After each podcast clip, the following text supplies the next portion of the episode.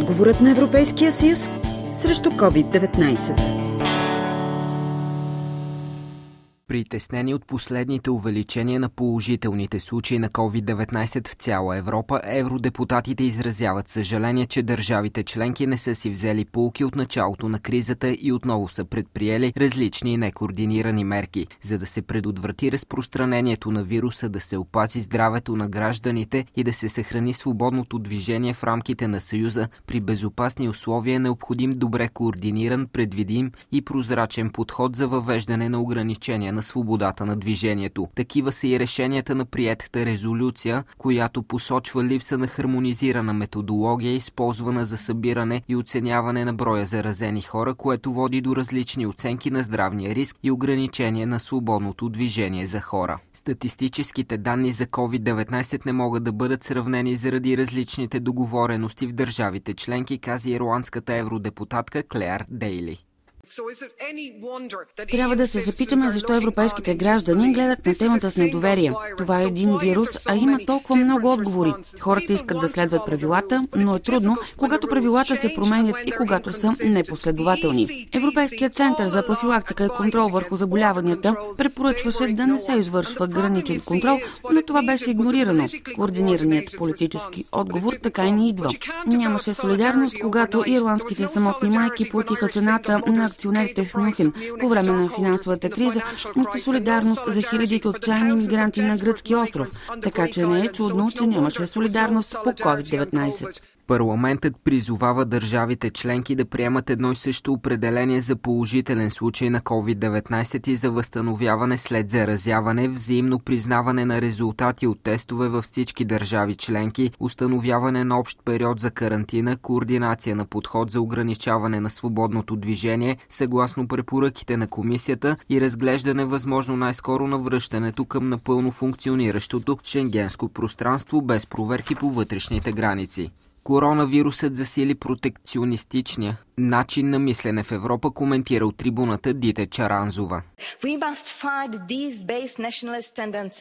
Трябва да се борим с тези основни националистически тенденции, които биха били фундаментално негативни за всички нас. Въпреки, че защитата на здравето трябва да бъде наш първи приоритет, тази криза не трябва да се използва като оправдание за действие срещу единния пазар. Единният пазар е от основно значение за подобряване на конкурентно способността на нашите економики и просперитета на нашите граждани. Четирите свободи са това, което прави Европейския съюз реален. Пандемията наложи да се преосмислят много от нашите политики, но това не означава преосмисляне на нашите ценности.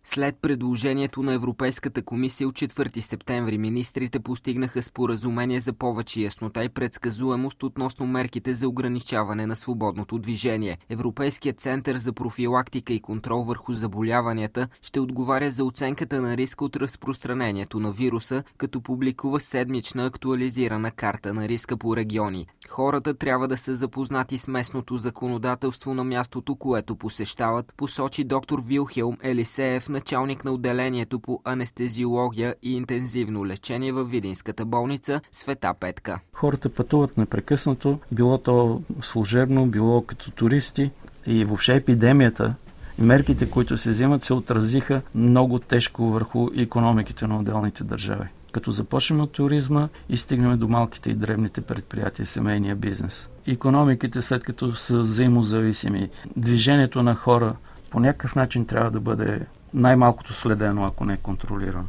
Премахването на граничните проверки е сред най-високо ценените постижения на Съюза, като представлява важна движеща се сила за економиката. Евентуалните ограничения ще се използват, когато е абсолютно необходимо, разясни евродепутатът Радан Кънев първоначалния етап на разпространение на COVID-19, това, което наричаме първата вълна. Настъпи хаос по границите, неяснота за правилата за преминаване, неяснота за организацията на работа на сезонните работници, така наречените презгранични работници, командировки. А пък европейската економика, европейския трудов пазар зависят изключително много от отворените граници. Както страните, които предимно изпращат работници, така и тези, които предимно приемат, Съответно, сега се търсят решения, които да осигурят по-проста, по-ясна система, дори да не са напълно отворени границите, поне да е напълно ясно какви са правилата за преминаване и по какъв начин се уреждат правата на хората, които са в чужбина по време на епидемията.